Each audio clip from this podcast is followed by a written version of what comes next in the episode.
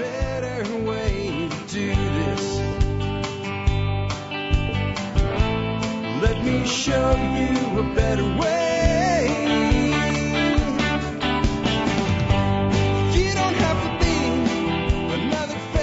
Well, hi, folks. This is Jack Spirko with another edition of the Survival Podcast. As always, one man's view of the changing world, the changing times, and the things we can all do to live a better life if times get tough or even if they don't. Today is Wednesday, the September the 14th.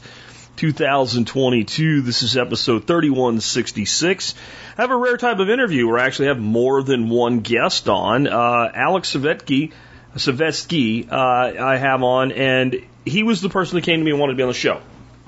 He's the author of a book called The Uncommunist Manifesto. This is a deep dive discussion about the state of the world today, where we're heading, what could be our future, and what solutions we can find in that.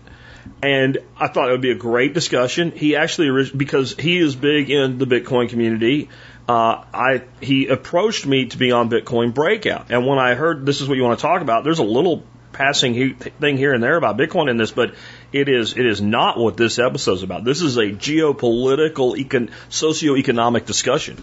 And so I was like, great, well, I'll book you for that. And then I got an email from him and it said, hey, do you want me to? Do you want to have Mark Moss on?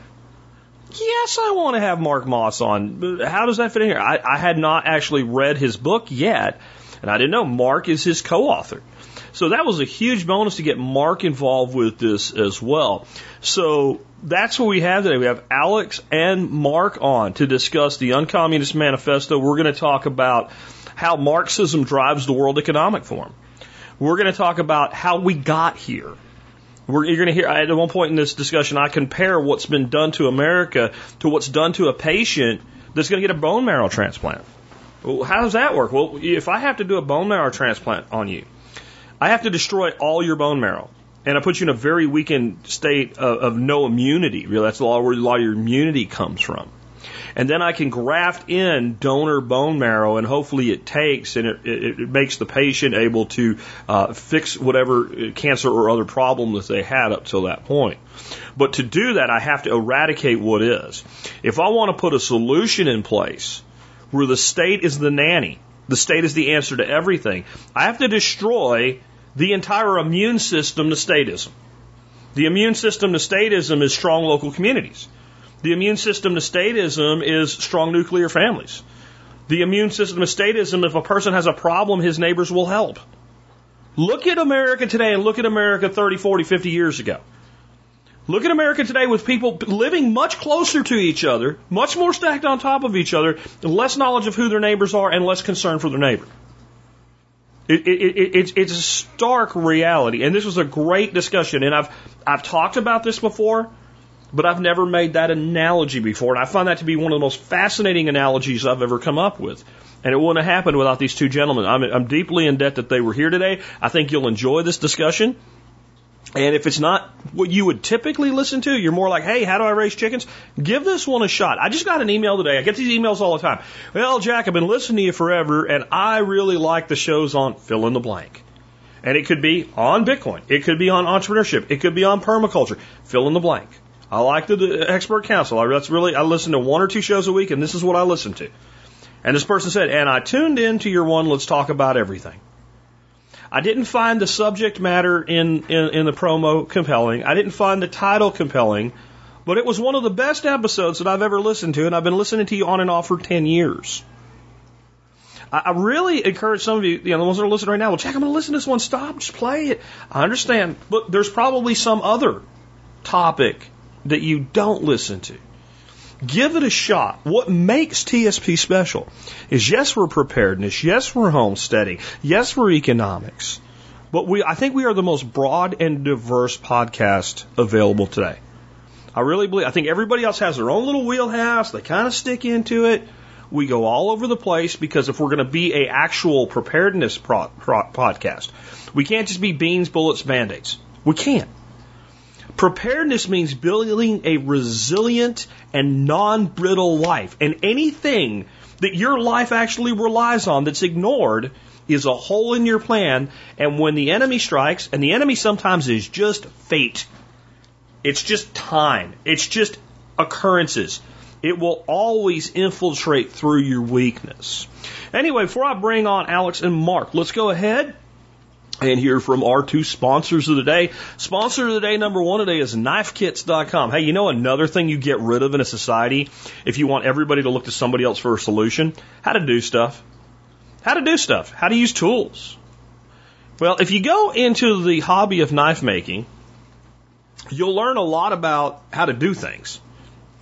And you'll gain a certain amount of confidence, and at the same time, you can build family heirlooms. Some people make you know, just a few knives, make some with their kids and whatever, and then they, they're kind of like, I did that now, and I have that skill set, and I like it, and I have these things that are now an heirloom in the family. Some are like, this is really cool, and they end up becoming hobbyist knife makers.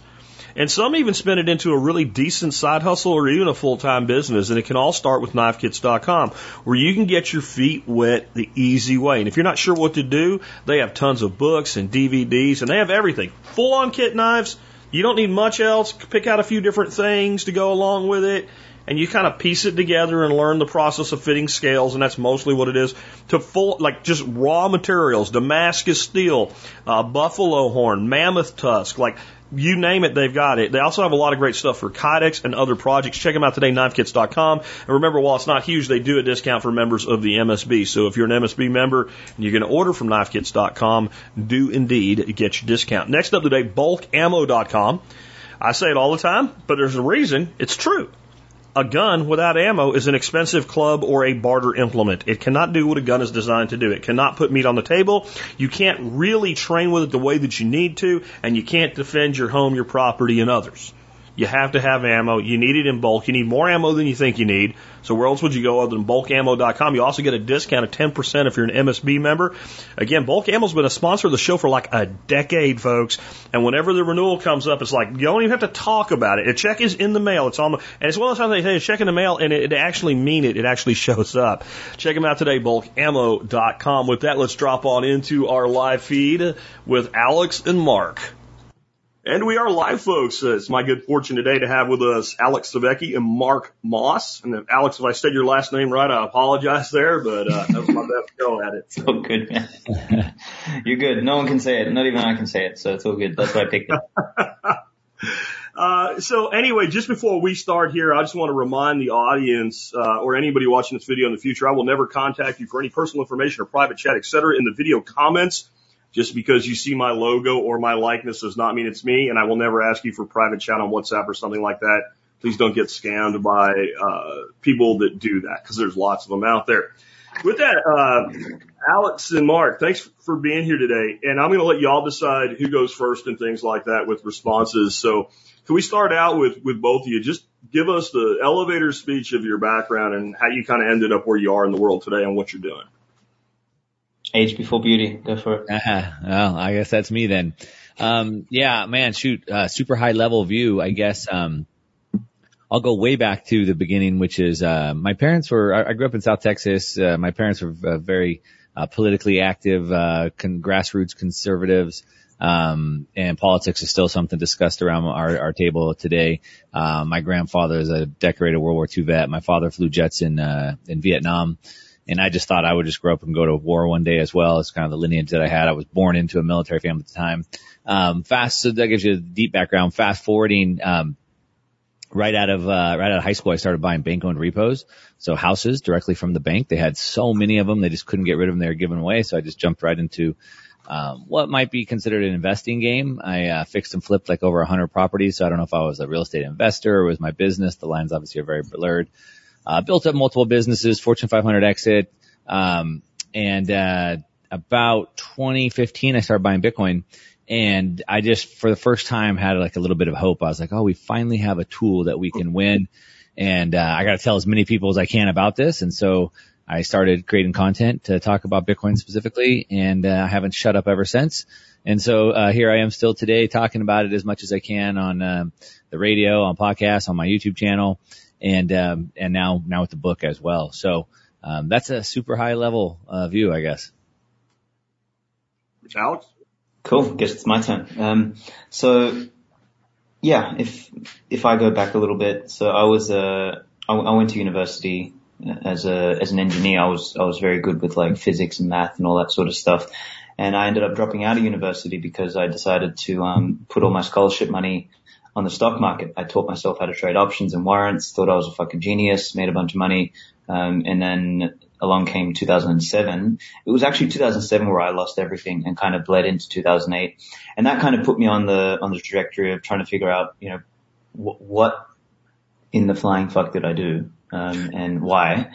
And I basically went down the whole gold silver rabbit hole. Like I'd watch things from, you know, Mike Maloney and Doug Casey and Max Keiser and, uh, Gerald Celente, all the old school guys who, you know, many of them actually through Mark, I've had the pleasure of actually meeting. Um, and yeah, I kind of, I kind of went down that rabbit hole. Um, you know, I, I, I'd heard of Bitcoin in passing. I don't, can't remember if it was Max Keiser jumping up and down on a couch or some shit, but you know, I, I never took it seriously. I was like, eh, internet finding money, whatever. I'll stick with my, you know, gold and silver.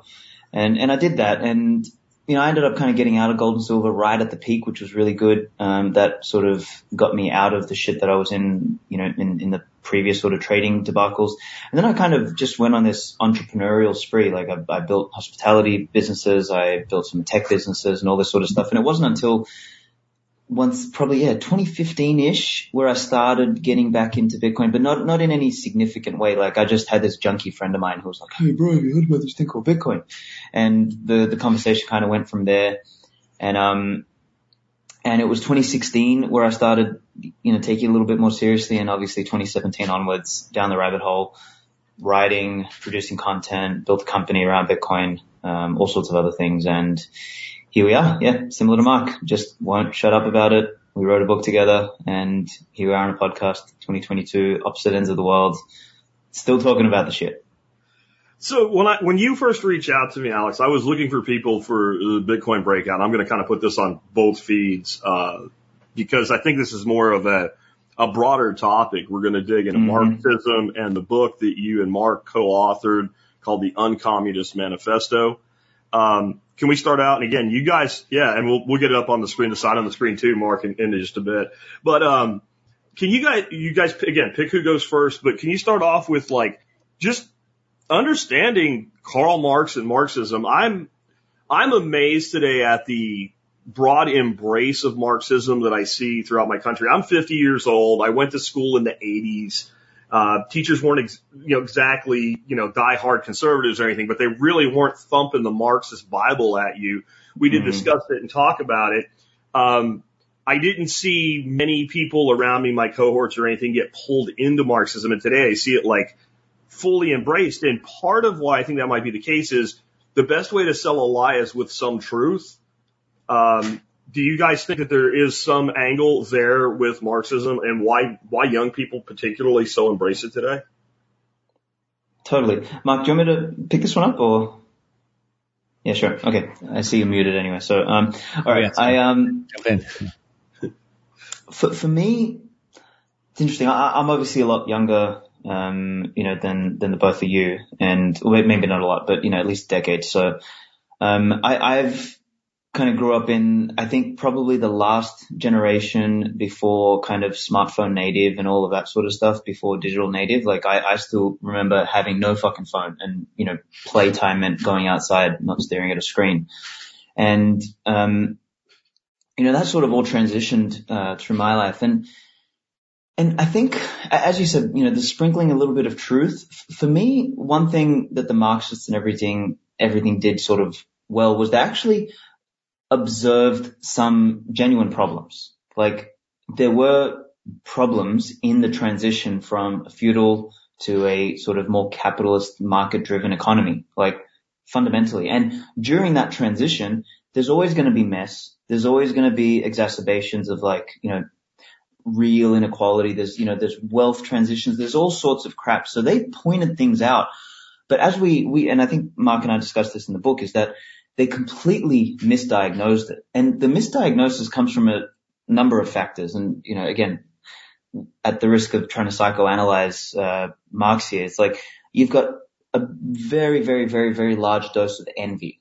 Marx didn't like other people um, who could outproduce him, outcompete him, and all this sort of stuff. So his whole uh, tenet was around, um, you know, kind of corralling the masses under the, you know, sort of auspices of things like equality, which was fundamentally inspired by the stupidity of the French Revolution, in fact.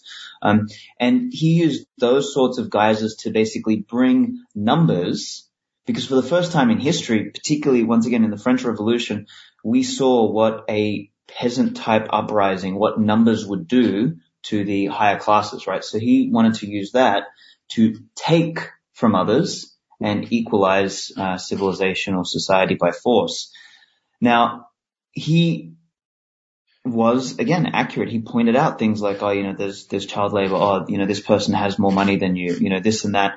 Um, and basically like touched on some surface levels observ- surface level observations without uh, digging any deeper. So it's um it's insidious, and and and the problem with it is, you know, when when I me having been entrepreneurial all my life and very competitive, I've always had a disgust for the word equality.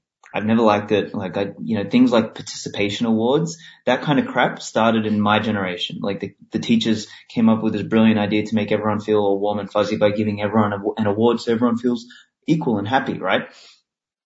That kind of stuff, it's, it's once again, it's like, it's first order sounds nice. Like equality sounds nice on the surface, but what you have to do to achieve it requires some deeper thinking. And as I guess we've progressed over the last couple hundred years, um, we've grown a hell of a lot softer and less critical of things, and we don't think deeper. Or at least when I say we, I mean like kind of the masses, right?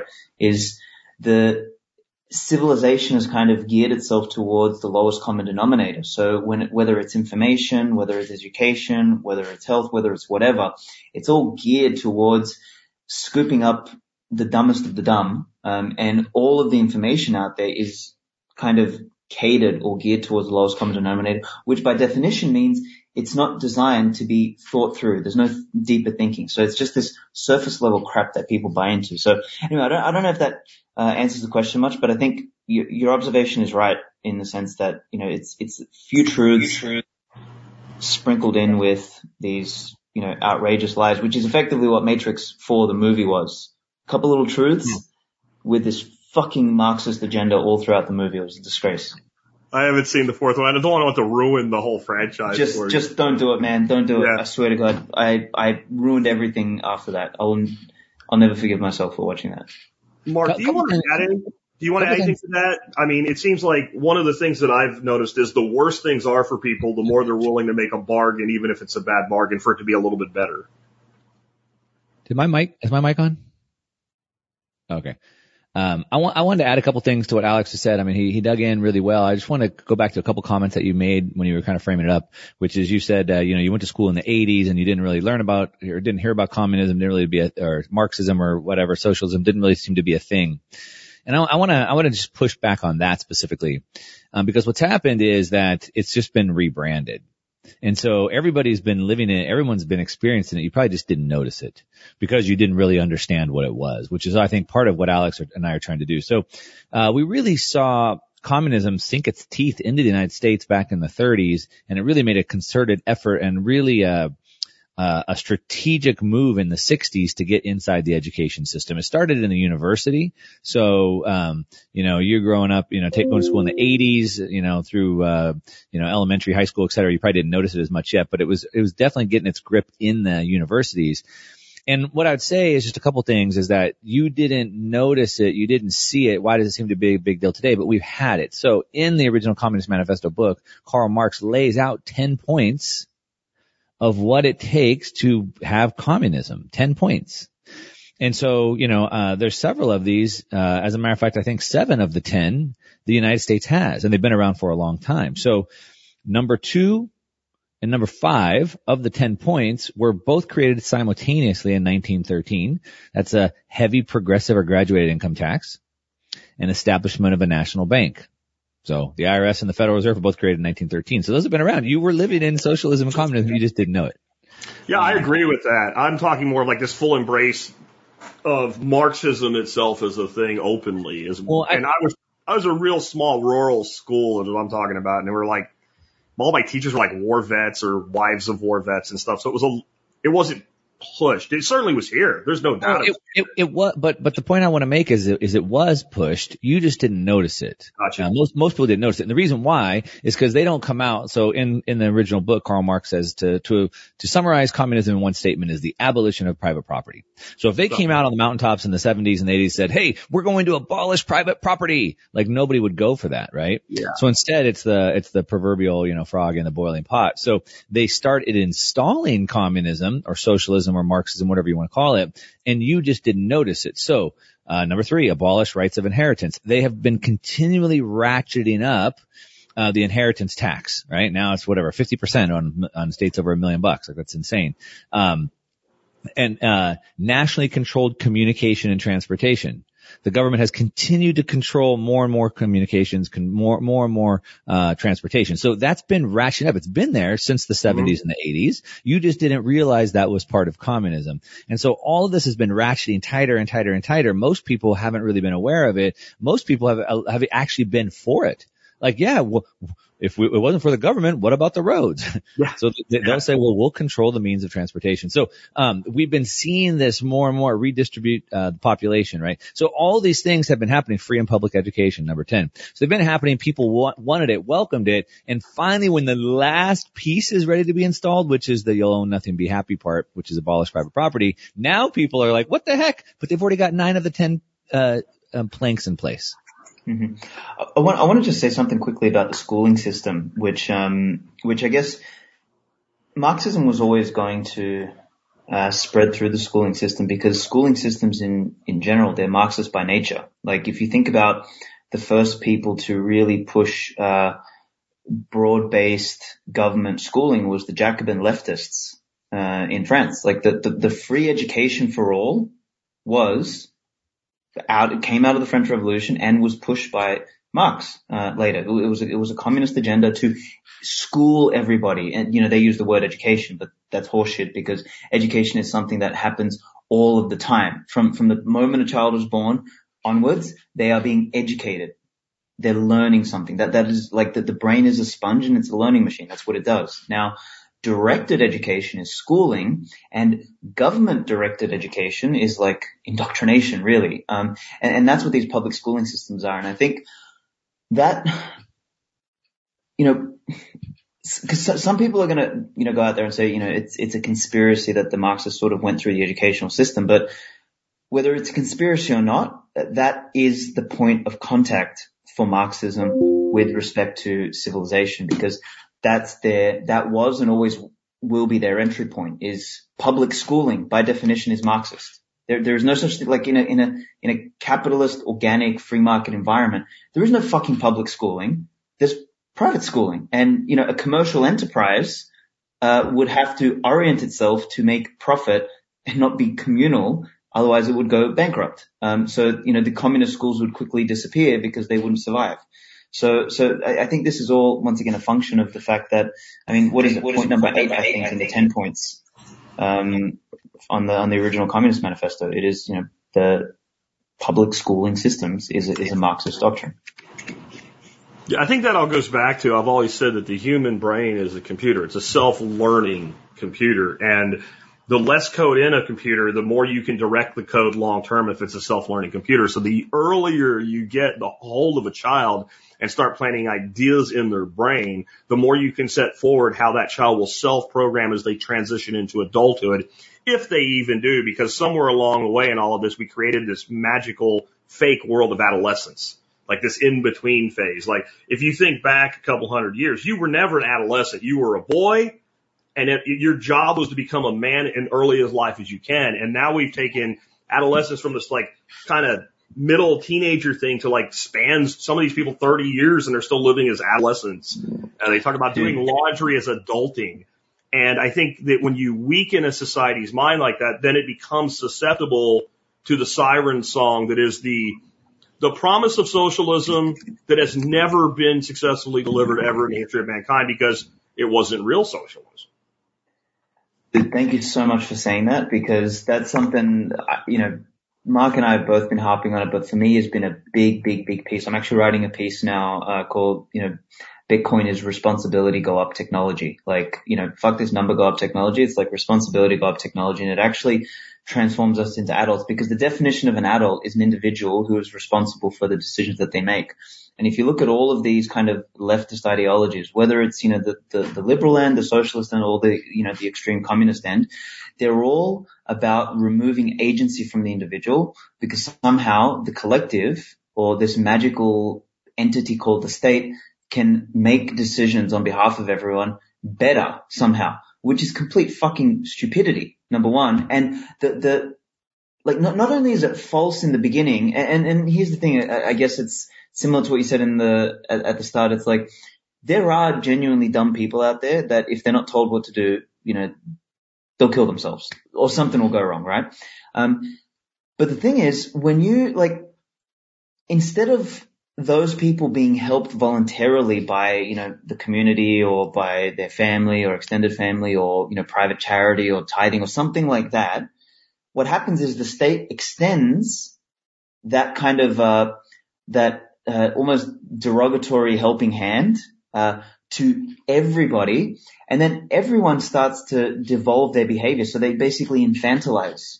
They, they, they, they regress. They move from adulthood and they, they go into adolescence and they basically become the, um, the lemmings that are on the movie WALL-E, right? That they're just completely dependent, overgrown children that are sucking off the teat of, uh, you know, an institution that is supposed to give them everything they want, um, without them having to actually work for it. And, and it's truly a disgusting thing. There's nothing worse than an overgrown child.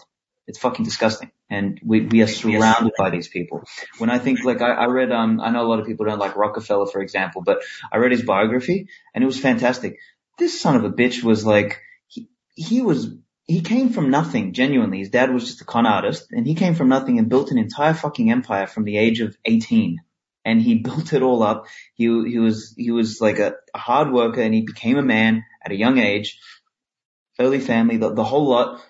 And when I thought about that, I was like listening to like the, the, the degree of business and maturity that he had. And then, you know, the, the stage of life that he was at was like 26.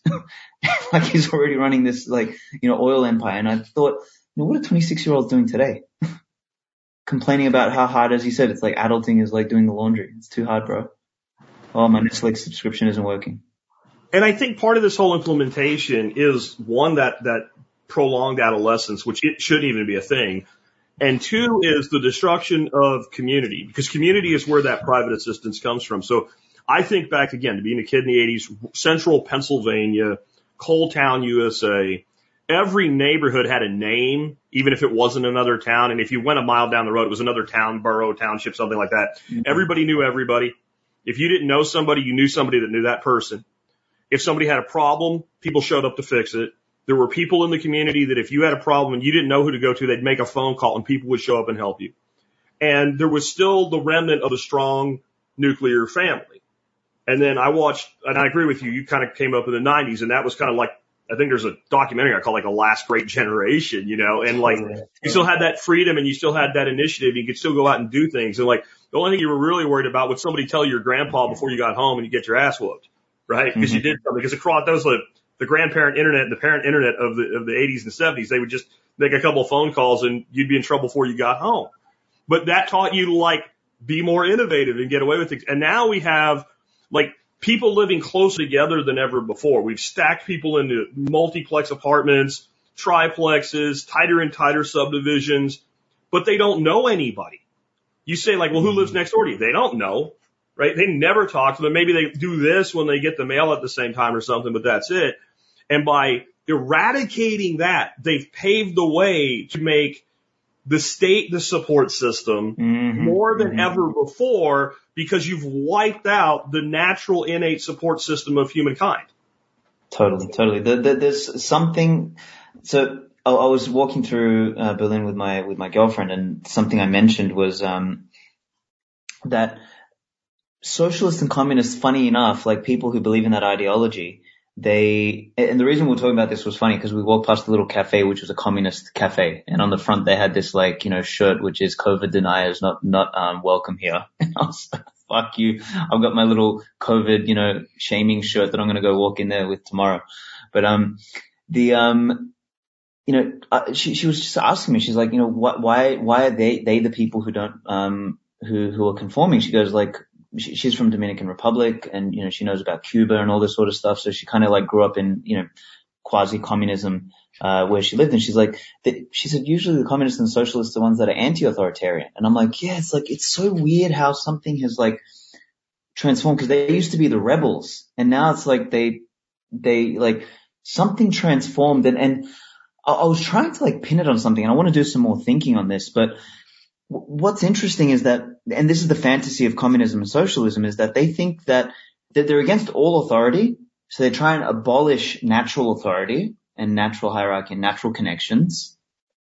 And in doing so, they leave a vacuum and that vacuum is filled by the Stalins of the world, by the Lenins of the world, by the Mao Zedongs of the world or something else, right? It's, you, you break down those natural emergent, con- so, so every time there is a vacuum, something will fill it. And, and this is, once again, as you said, you, there's a vacuum of connection, the state fills it. There's a vacuum of, uh, local support, the state fills it. There's a vacuum of authority, the state fills it. Someone's going to come and fill that. And this is why something like communism, socialism, like I honestly still believe that there are some people who are communist socialist leaning who genuinely have a good heart, but they're just fucking completely brainwashed and they think that some sort of utopia is possible, but they just don't realize that you just can't remove something like authority or grassroots connection and things like that.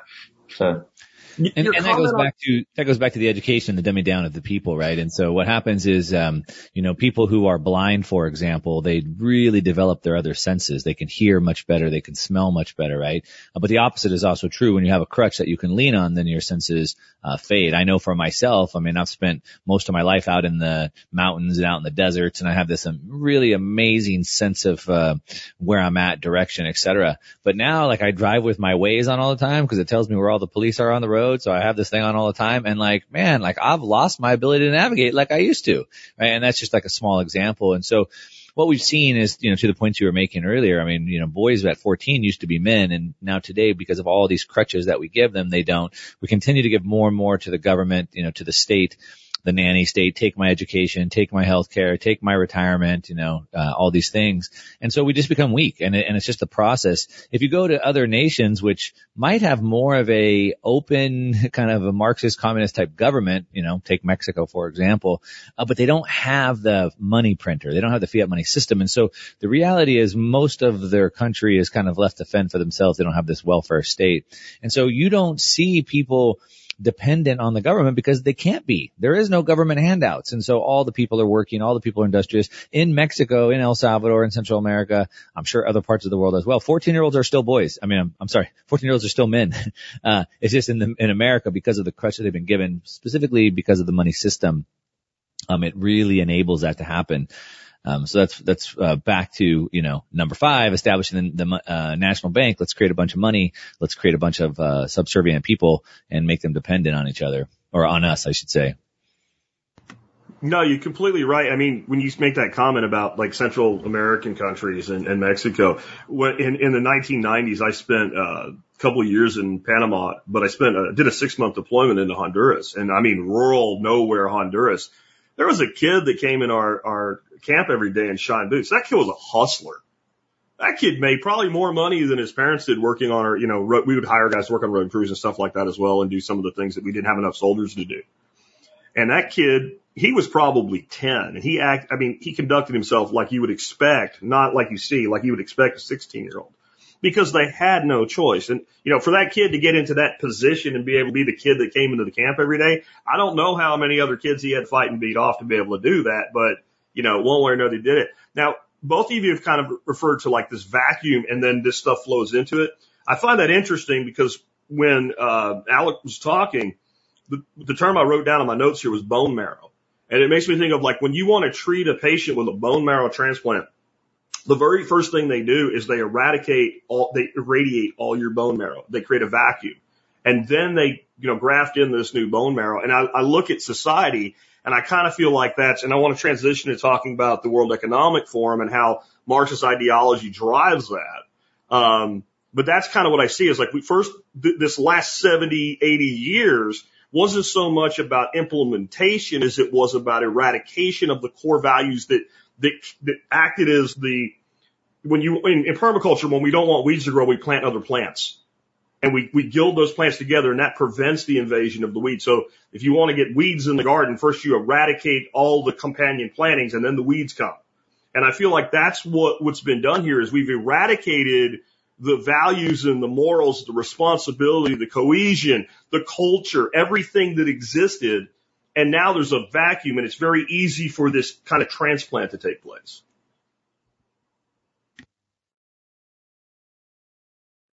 I was trying to unmute myself. That was so well put. Honestly, that is that is such a good point. Is like, and you, you look at it as I mean, what what kind of philosophies came out the back end again of the the French Revolution? It was all deconstructionist stuff. It was all a an attempt to discredit, to ignore, to disseminate, to destroy the old.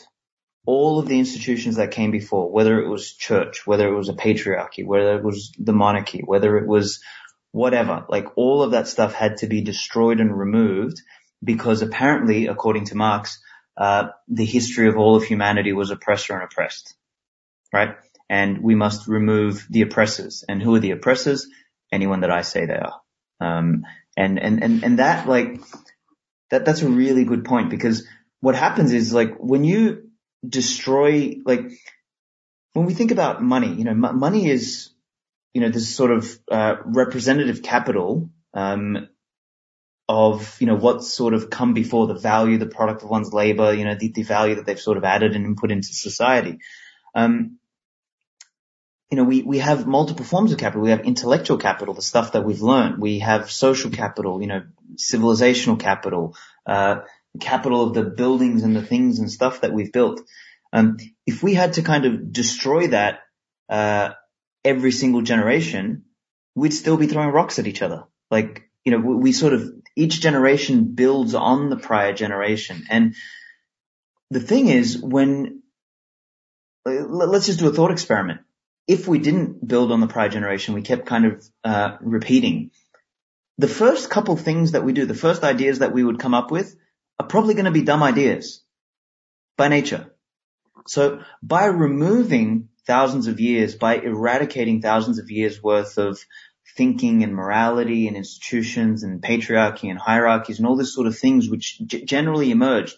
Sure, there might have been some stuff that was stultified, some stuff that needed adaptation, evolution and, you know, change or whatever. But by eradicating everything, the first ideas that have come to us are pretty fucking dumb ideas, which is, let me just tell everyone what to do. Um, and once again, whether that's a Stalin or a Lenin or a Marx or whatever, it's, it's, it's that.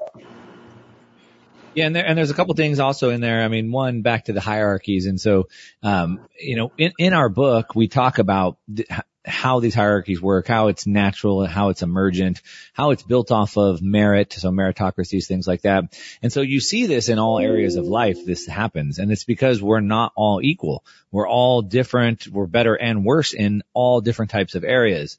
Um, so I might be better in one area and you're, you might be better in another area. So we have all these hierarchies. And so when they want to try to establish them, and most of what they want to do goes against what human intention or human motivations or human incentives want human action, as we would say in Austrian economics. But um, they work against that human motivation of these natural hierarchies, but you can't get rid of them. And so you still end up with someone at the top trying to rule everything. So we'll just make most of the people poor and miserable. And then just a few of us can stay at the top.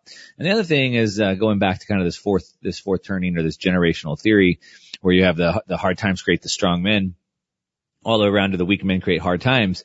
Well, uh, socialism creates enormously hard times, incredibly hard times, as we've seen through the Bolshevik Revolution and Hitler's Germany and Mao's Revolution and countless other examples.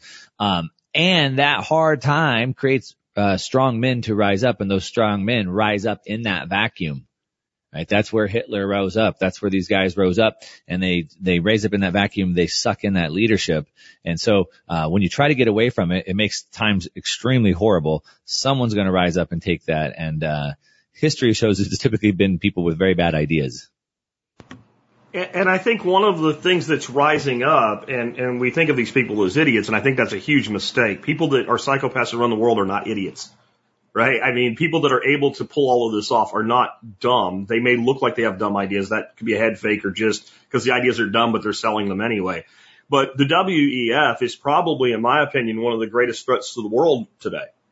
And, and I just see this all funneling in and through that to where you're basically getting, um, a, a twisted form of so-called capitalism, like an incentivized to do what we say capitalism, uh, through the WEF. And then I see no matter what political clown they put up as being different, they're all tied in through there. Even the, the people that are saying, you know, I'm a Bitcoiner and then two weeks later they're at WEF, like what's his name, Suarez from, uh, from Miami, right? Talks real well, sounds real good. Two weeks later he's at the WEF. How do you guys see the WEF playing into the, the concept of Marxism and this entire thing?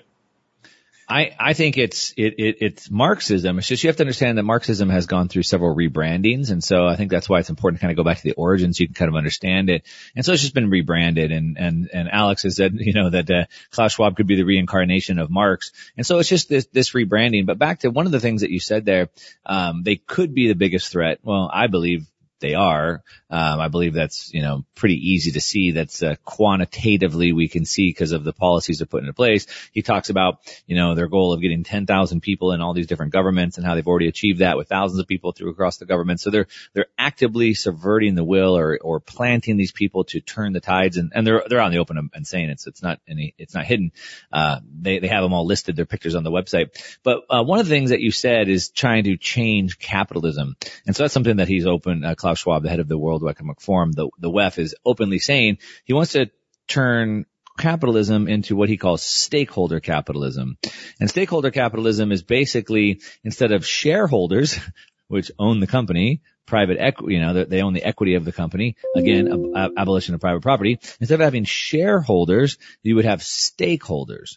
And who are the stakeholders? Well, the stakeholders are the people who would have the stake in the company and the actions or the, um, or um, that would have stake in the company. And who are they per his plan? Well, it's not super laid out, but basically the companies, the organizations, and the people in the WEF become the stakeholders of all the companies, which means they own nothing. I mean, sorry, they own everything and you own nothing. And so that's the goal. Uh, he calls it stakeholder capitalism. You still leave that kind of capital, capitalism world in, uh, word in there.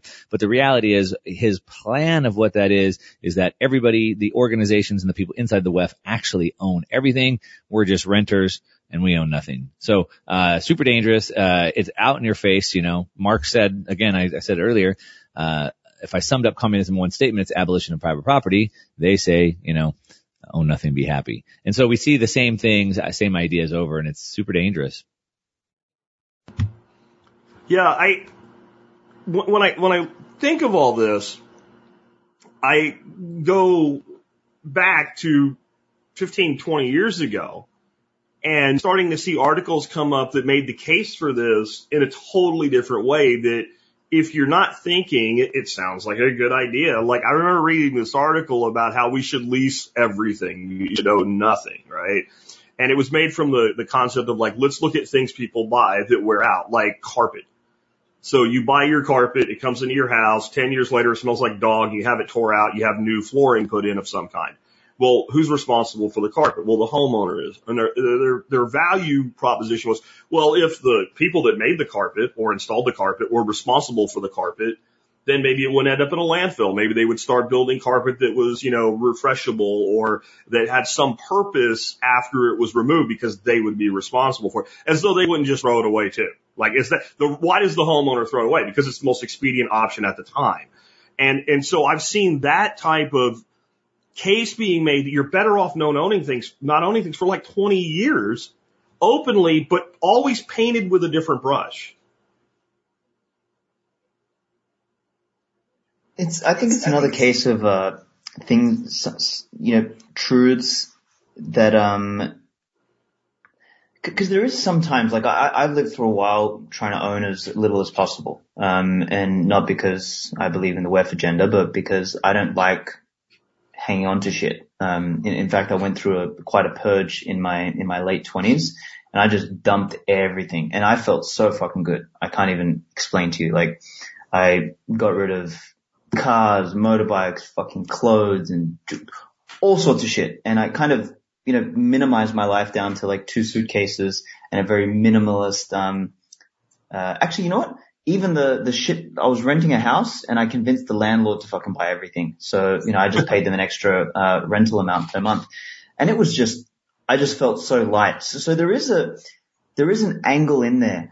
The problem with it is that, um, I, I actually think a lot of the early writings around that sort of stuff came from people who were trying to like, you know, be life hackers and stuff like that.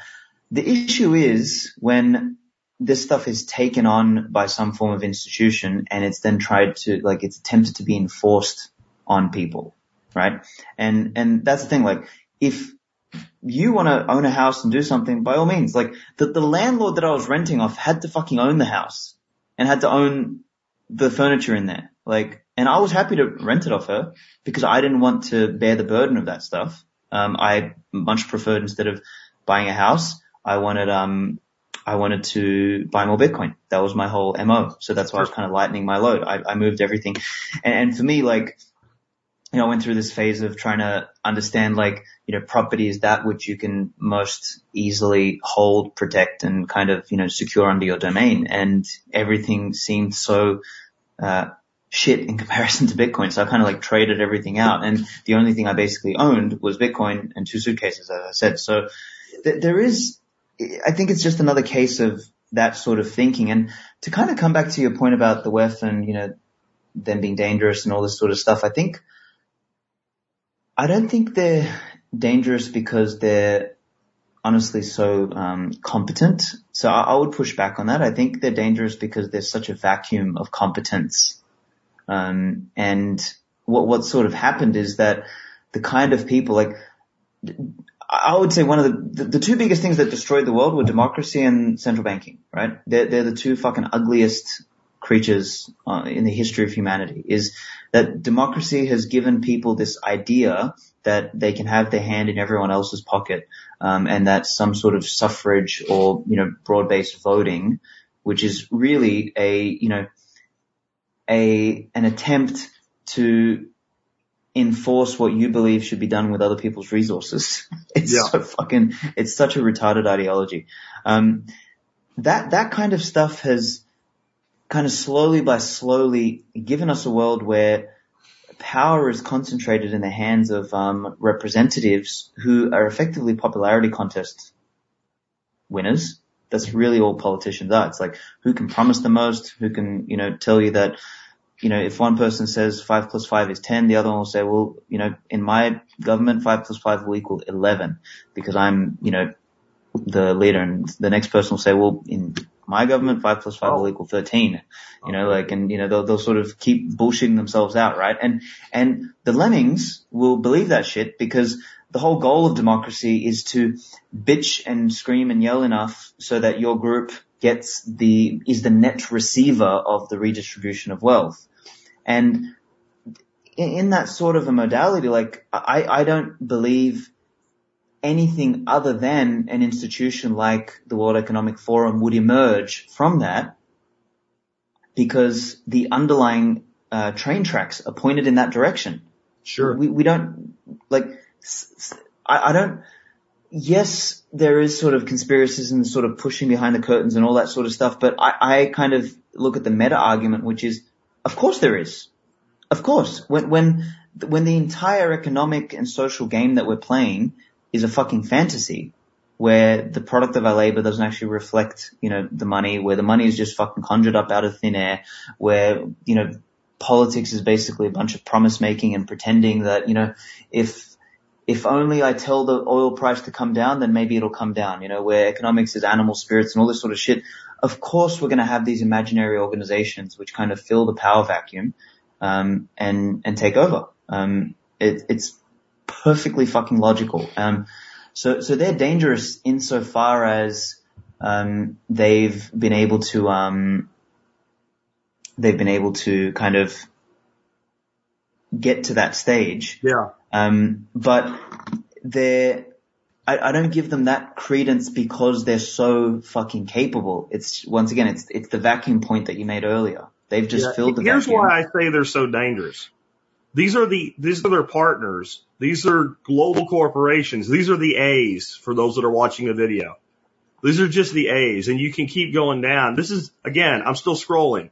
So imagine that we were going to play chess, and you're like, you know, I I I think I can beat Jack in chess. He, he he's not that great, and so you know, either one of you step up to the board and we play chess. But what if I get to set the board up? I get to play the, I get to play both sides for the first 70% of the game.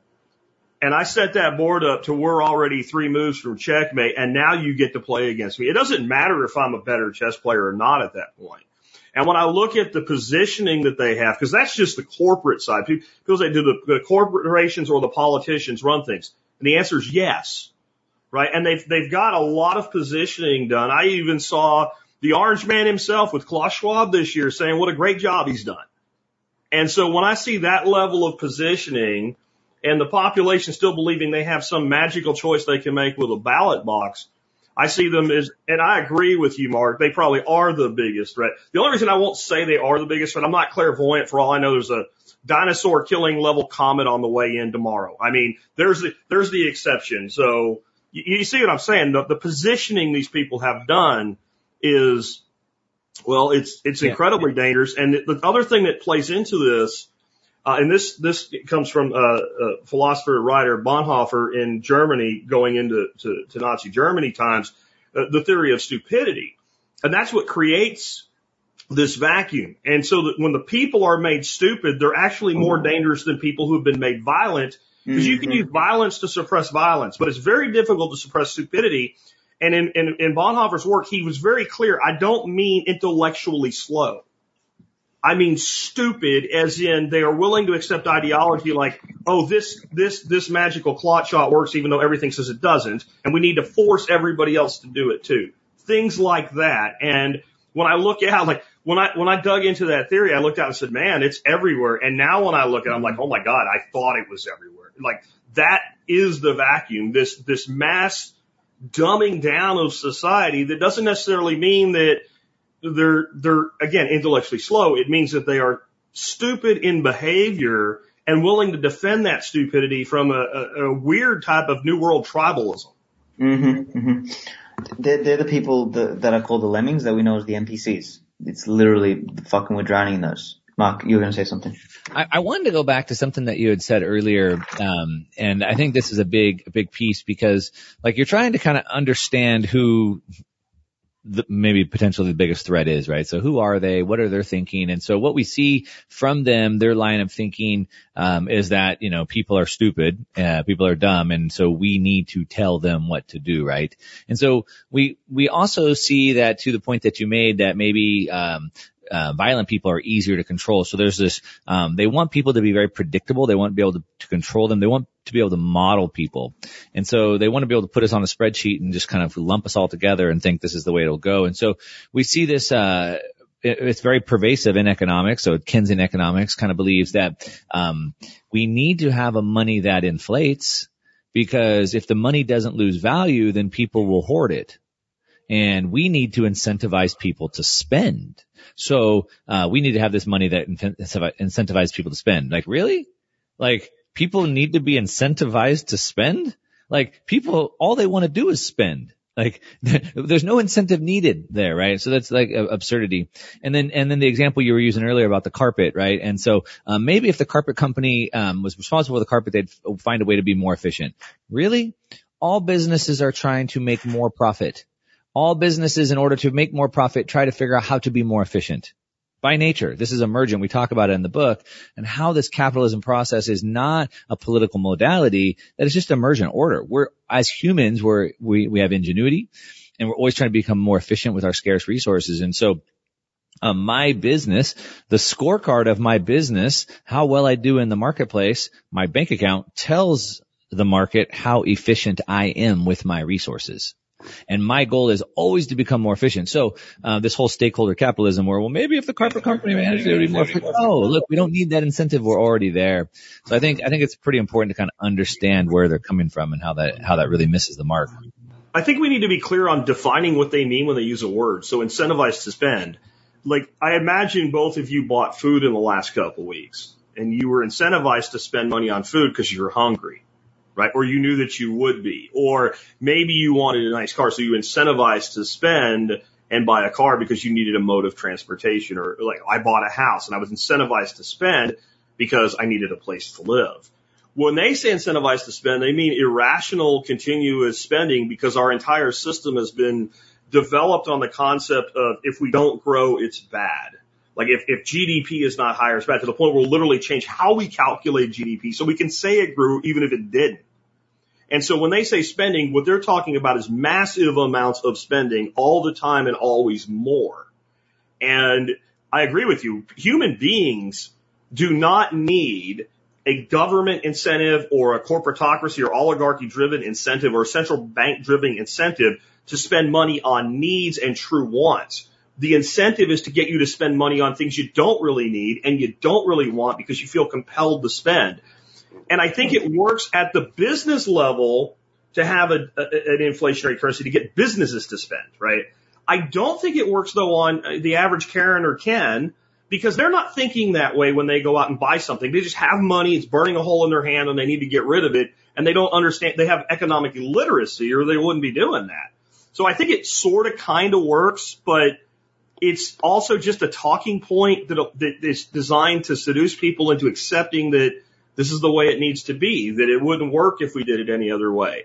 Um, I look at Bitcoin and I see like a totally different form of, of, of monetary instrument than I've, that I've seen in history of mankind is that if I had to describe it as a monetary instrument, not as just a thing, I would describe it as crap, cap and fractionalize. So that there's always enough Mhm. units, but there's Mhm. never more.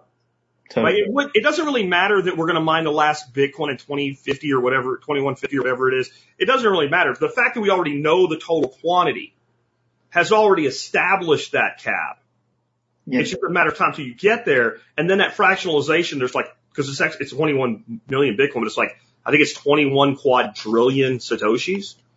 So that's, that's enough for society to function if we're not trying to grow for the sake of growth.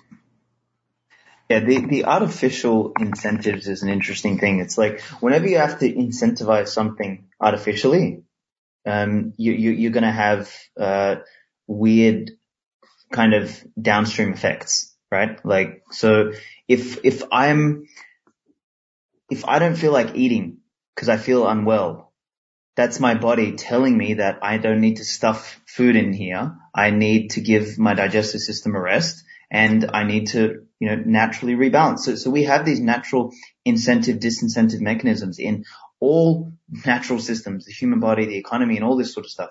When we start to try and artificially induce incentives, as you said, like th- there's no need to artificially induce someone to fucking eat.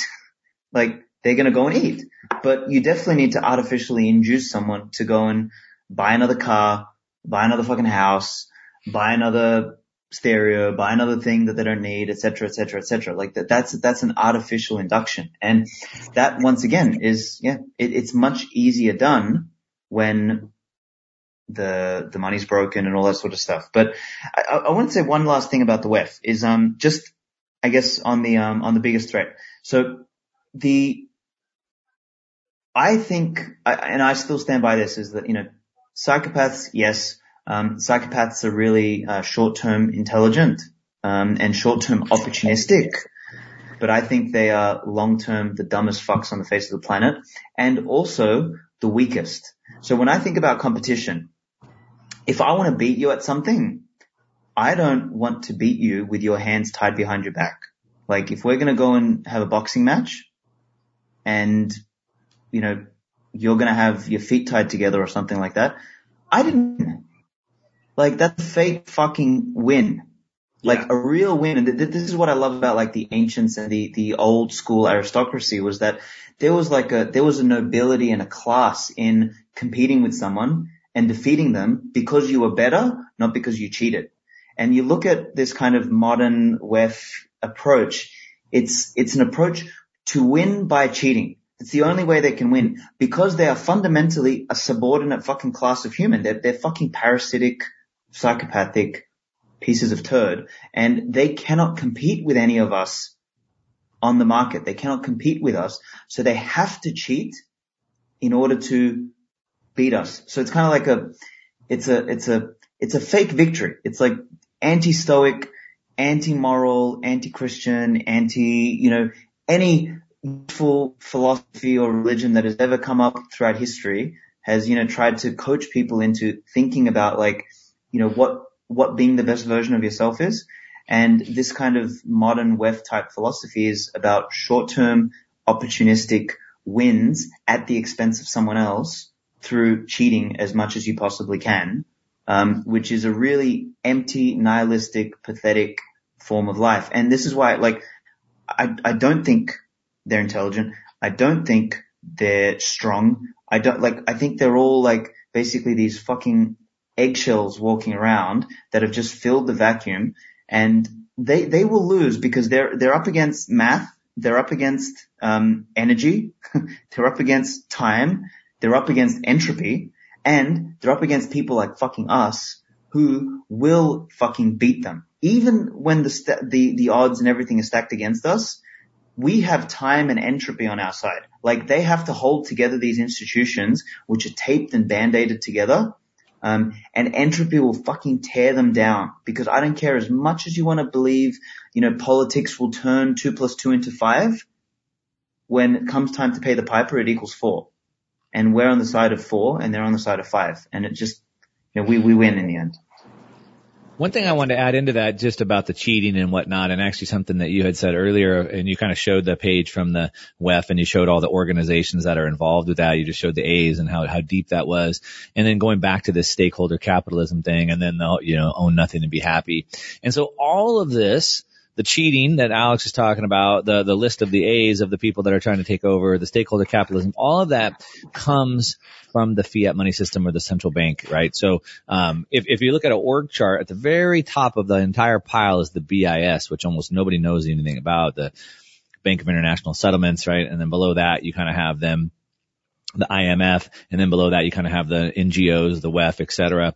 And so through the money printer, it enables all this. So, um, two things. One, through the money printer, um, they choose who to give the money to and who not to, right? And so they want to give the money to the companies that align with them, that will prove to hold up their ideologies, that will build the future they want, not what the public wants through three free markets.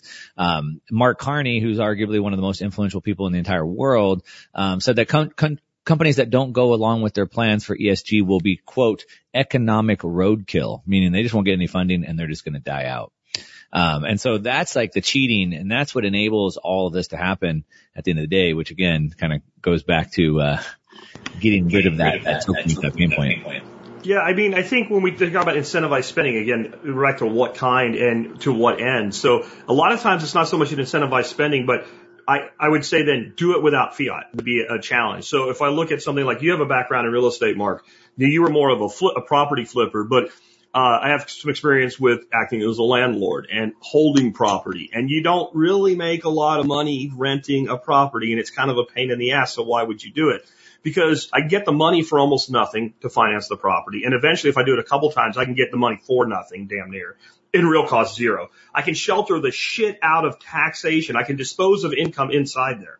I can build underlying equity and I can outsource all the shit to somebody else over time. Now, again, do that without fiat. Or if I want to incentivize farmers to grow grains that can be commoditized, siloed, taxed, quantified, then I can say, if you grow this particular grain at this particular time in this particular way, we'll pay X amount per ton in addition to what you get by the market.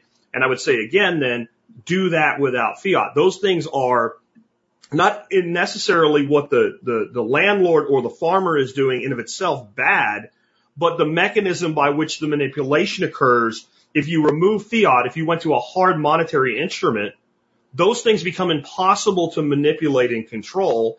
And I think one of the interesting I, I, I, would, I would, I would, I would push back on that a little bit. Okay, go ahead. Uh, so the subsidies, uh, for sure, right? So subsidizing farmers to grow corn when we don't need friggin' corn and mandating that then, uh, you know, the refineries increase their, um, ethanol blend wall from 10% to 15%. Like that's all fake. That's all creating artificial and that wouldn't be possible without the fiat to your point. But as far as like a real estate situation, uh, before there was a fiat money system, people saved money and did loans. No, I There's agree always, with that. there's I'm always not going to be talking loans about out there. So even just in to a, be clear, Mark, Mark, real quick, just to be clear, I'm not talking about owning property. I'm I not know talking about about, I thought you talked about getting the, getting the loan to buy the property so then you can stuff, have the, have the No, no, stuff no. money and the tax incentive. I'm talking about setting up the entire system so that I can hold 20 properties. I can have massive cash flow out of it, and I pay I, no I, I could still do that on a hard money system though, is the point that I'm making. So, uh, somebody is always going to save more than they, um, spend, right? We're going to produce Yeah. more than we consume. Somebody's going to do that. And then with that savings, they'll redeploy that capital. So when people come with good ideas, like, Hey, I have this good idea. I'll pay you 10% on your money or 20% or 50% or whatever that number is. People will always be willing to loan that money out. So, Hey, I have this idea. You have a bunch of money. You've produced more than you've consumed. You've saved which has mm-hmm. been happening for all of eternity. You've saved. You don't know what to do with it. Well, I have these ideas. Let me go do this thing. I'm going to go buy these properties, fix them up. I'm going to rent them out. I'm going to make, you know, all this money. I'll pay you 10%. You're always going to be willing to loan money Sure. in those times. So we've had that forever. So I would still be able to, I believe there's, there would still be credit markets. I believe I would still be able to buy 10 houses if I wanted, as long as I could find a good return if the market bared that, if it wasn't obviously fake and manipulated. And there was people that had savings would, loan, would want to loan that out. But you wouldn't be doing it with with two two and a half percent terms. Right. Well, the- And the you- market would wouldn't be able to dictate- shelter. You wouldn't be able to shelter income. Now, I'm for no taxes at all, but if we had a tax-based system like we did, you wouldn't be able to shelter your income inside of there the way it's done right now. That system wouldn't have been incentivized that way. Sure, the system, the, the, for sure, the system is super manipulated and it's distorted. That's as what I Aleks was saying. Anytime you create artificial um, incentives, then you create all types of distortions and manipulations in the market. So that, that's that's true, of course. Yeah, so I'm talking the cheap money and then the tax structure and everything combined. I completely agree with you, dude, that if if we got rid of fiat and there was hard money, there would be a, an equivalent to a mortgage or a real estate investor. Of course there would. It would just look a hell of a lot different. Sure. I wouldn't be walking in and going, I want this property, getting it for zero money down. W- And the reason, why, the reason why that's so important, and, and and this kind of jumps out uh, a little bit out of the book, but I just we'll hit this point for everybody listening. Uh, the reason why that's so important, and and I think most people probably listen to this understand that price fixing is a horrible idea. Uh, it's Yeah. been tried numerous times, and we're already there. I was just reading the article this morning um, that they want to cap the price of energy in Europe, right? So uh, they always want to go to price fixing when they can't control the prices going up. Price fixing always leads to shortages, which leads to more prices going up. Uh, and so we understand it's a bad idea, but basically they're setting the price of money, which sets the price of everything. Correct. So they are setting the price of everything by setting the price of money. And, and the reason why that's important is that the price of money gives me all types of data. So most people don't realize that we actually buy money. So if I want to buy this house for a million bucks, I don't have a million bucks. I have to go buy the million dollars. Well, how much do I pay for a million? Well, that's the interest rate. And that interest rate tells me a lot of data. What it really tells me is are there more savers or spenders? So if there's a ton of people that have saved money, there's more people wanting to lend than there are borrowers, the rate of that money will come down. And if there's not very many savers and there's more people in borrow, the rate of the money goes up. And the reason why that's important is if I'm going to go take on this loan to create this widget, um, if there's a lot of money on the sidelines to loan to me, then I know that the economy is good. I know there's lots of savers. I know there's lots of disposable income to buy my products. And so then I'll go ahead and I'll move forward with that business opportunity. Or if there was no money available to me, then I would know the economy's bad. There's no disposable income. I probably shouldn't do it. And so when you manipulate it to your point, you give away, you know, trillion dollars zero down interest. Yeah, the whole thing gets manipulated and ruined. Can, can we move towards some solutions at this point? We've done a pretty good job of defining the problems and, and what's going on out there. Um, I try to, in my work, try to provide two or three solutions to every problem. Uh, these are some big globalized problems, but I think the solution often lies in individual actions. What would you tell people that are concerned about all those things we're talking about today and they're worried about owning nothing and being happy? And, you know, to, to Aleks's point, like, I, I agree that long term we win. I try to teach seven generational thinking. I think the psychopath thinks maybe two, maybe about their kids, maybe, right? And if I get enough, then my kids will have whatever is left when I'm dead. So maybe the longer out we think, the more likely we are to win. But you can still be in the worst time in oh, that bubble period of time where Yep. the bad guys have the advantage and you're, so when you were talking about some of this stuff, Mark, I was thinking about a friend I, I have who was a, a member of actually the KGB in Soviet Russia prior to the fall and then left afterwards. And he was also an Olympic athlete. And we were talking one time and he said, do you know why we won so many gold medals? And I said, no. And this is pure communism as far as the government goes, but the, the, the philosophy of the athlete was different. And it was because most people try to win in these sports. We were trained to survive. And if I survive long enough, you'll make a mistake. And then when you make a mistake, then I'll win. Now he was particularly into, he was a judo, uh, uh, judo athlete, right? So he was particularly into a combat sport where that philosophy works really well. But that's kind of what I'm, I'm, I'm sensing from this. If we're going to have to think long term, then we have to think survival as in survival of our way of life, our networks, our people, our wealth, our property long enough to sustain the failure of the system overall. Yeah, I think that there's um. I, I was going to say that the best solution is find your cliff and jump as soon as possible. Um, but I'm kidding. I'm kidding. Um, the the I think about it in terms of um. Marty Bent and I were having a conversation, and I think about it in terms of the we're going to have to go through this period, and as you said, in the end we win. Um, it's just this bubble. Is how bad does this bubble get? How much collateral damage and how much intellectual, social, moral, civilizational, economic capital do we burn through before we kind of reverse it, right? That, that's really the question. And, and I guess I, I wonder, wonder one question. I'll throw this one back at you, Jack, before we, um, before we try and answer some solutions is if you think of a, if you think of a graph, so think of like, um, you've got an x-axis, um, and then you've kind of got, uh, on the, on the y-axis is, uh, let, us just think of the negative end, how bad things can get, right? Um, so time is the x-axis and y is like things getting bad and then getting good again, right? I kind of think of like the surface area within that curve as the total gross product of suffering, right? Um, how, how far we sort of stoop down. My intuition tells me that we have two options. We can either kind of have a relatively mild transition, right? And we sort of like the curve doesn't go too bad. Like we don't end up in a fucking total dystopia where we, no one owns nothing and everything. We kind of manage to reverse it, but it's kind of like milder, but it lasts a really long time. Um, and we, we make it out the other end versus a very, um, sharp drop. Um, and because the drop is like really fucking bad and extreme, the elastic band effect, like we come back out of it relatively quickly because we see how bad it actually fucking is. And there's a, there's a natural, uh, reversion to that. So you end up with a shorter time frame, but a more drastic, I guess, clown world. But the area Right, under the of curves, curve. yeah, exactly. So, so, but the area under the curve might be the same on both of them. I got you. I got You, you. you kind of get what I mean? So, so, Yeah. so I, I throw, throwing this at you is like, do you think that is the case? Like, do you think either way we've got the same area under curve? It's just up to us to choose whether we want the sharp drop or the long, or whether we, sh- as intelligent individuals, should be prepared for fucking either. Yeah. Um, So, I mean, my favorite answer, everybody in my audience knows this, I've been saying it for 14 years, is it depends. Right. And then I always try to clarify that with what it depends upon. So I think in a lot of ways, this may depend upon where. Like we do have, I, I'm not a rah rah wave the flag kind of guy, USA, USA America guy. Uh, grew up that way, but I've, I've since changed my opinion a little bit. But I do think we have a very unique system of solution in the United States in the form of what's a remnant of a republic where there is a lot of ability for states to conduct themselves in different ways.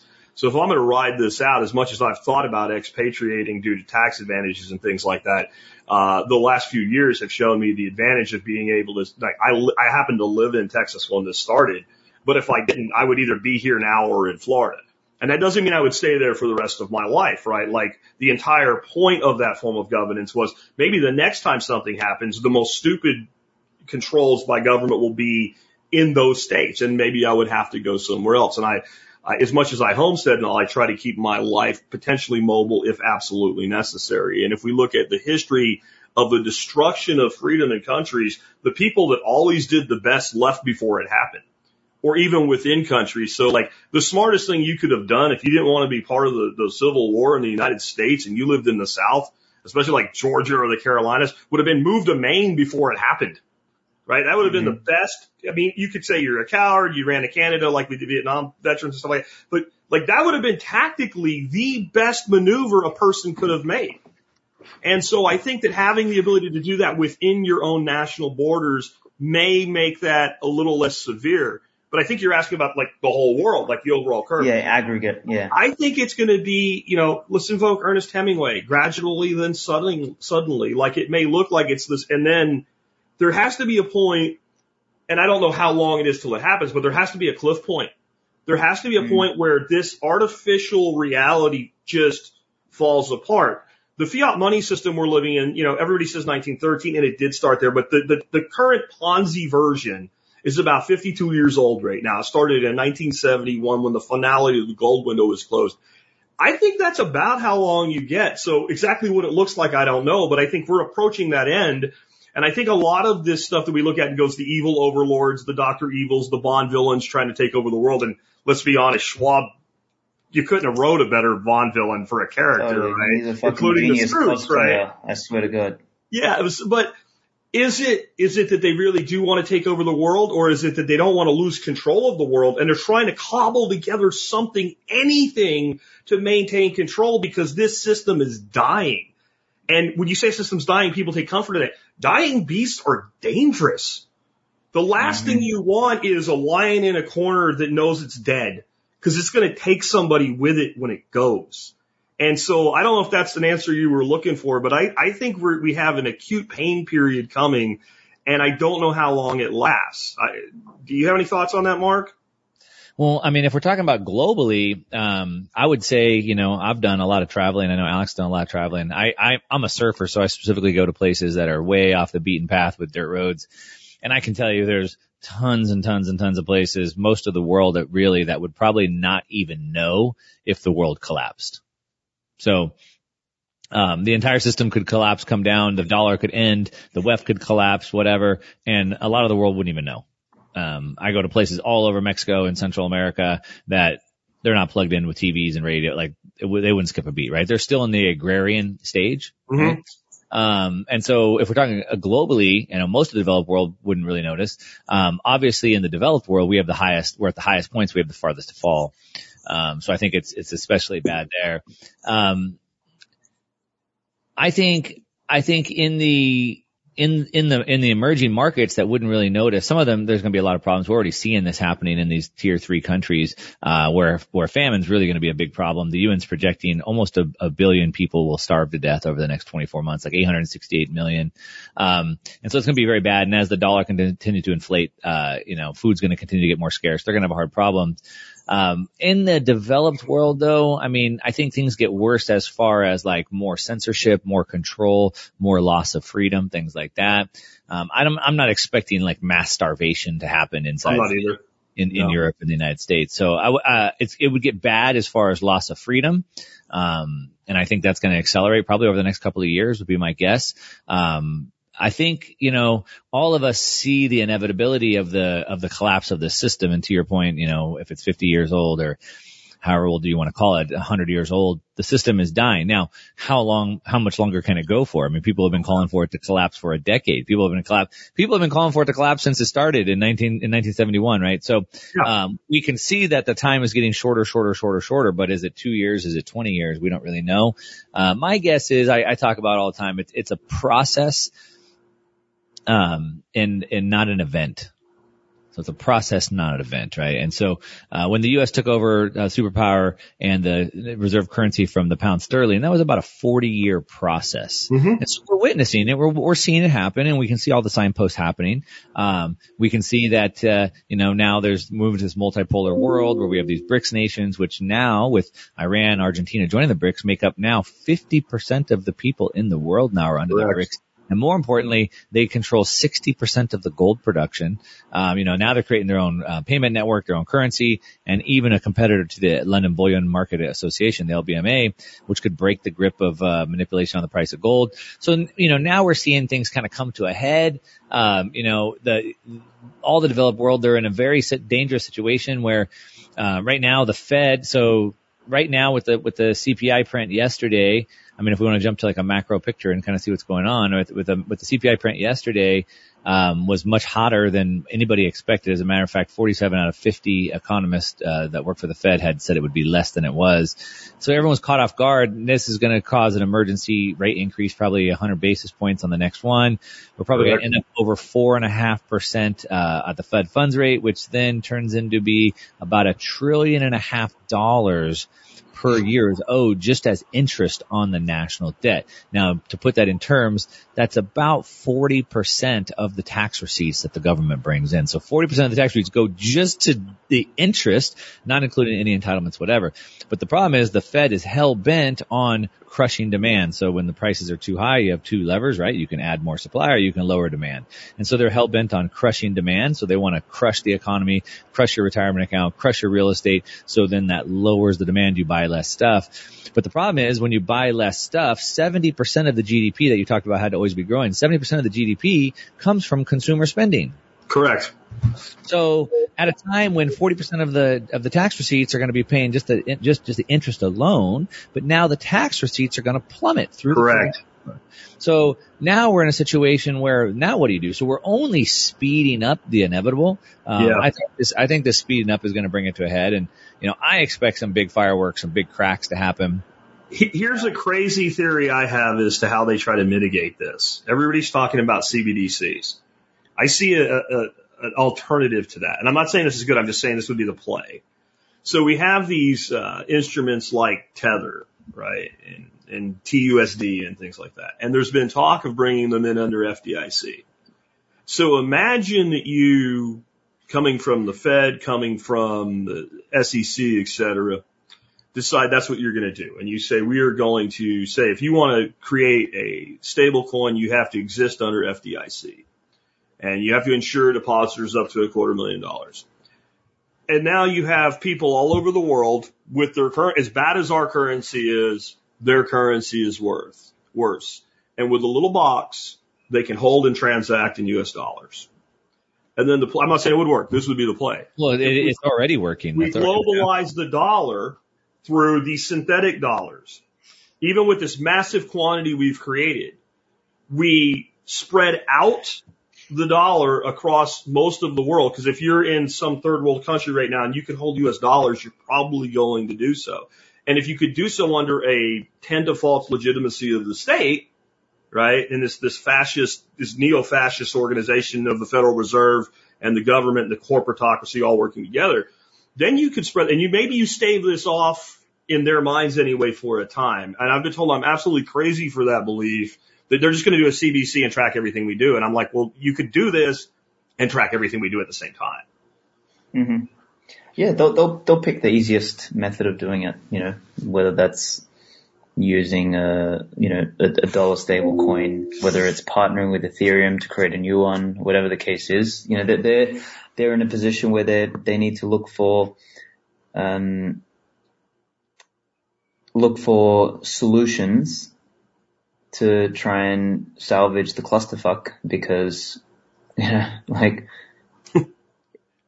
it's it's a disaster. So so yeah. So at, at this point, I, I wouldn't be surprised at anything. Um, but yeah, w- w- once again, I mean, coming back to your other question, like for this last couple minutes, um, I think the solutions we all know what the fucking solutions are. It's just a matter of um, actually working towards them. I think a lot of us have heard, you know, buy Bitcoin, get some meat, build some relationships with you know community people get yourself a fucking embassy, think about privacy, coin join your coins, cold store the shit, like all the stuff, right? Like go and learn some other skills, learn to protect yourself, get some ammunition, etc. Like I think we all know that.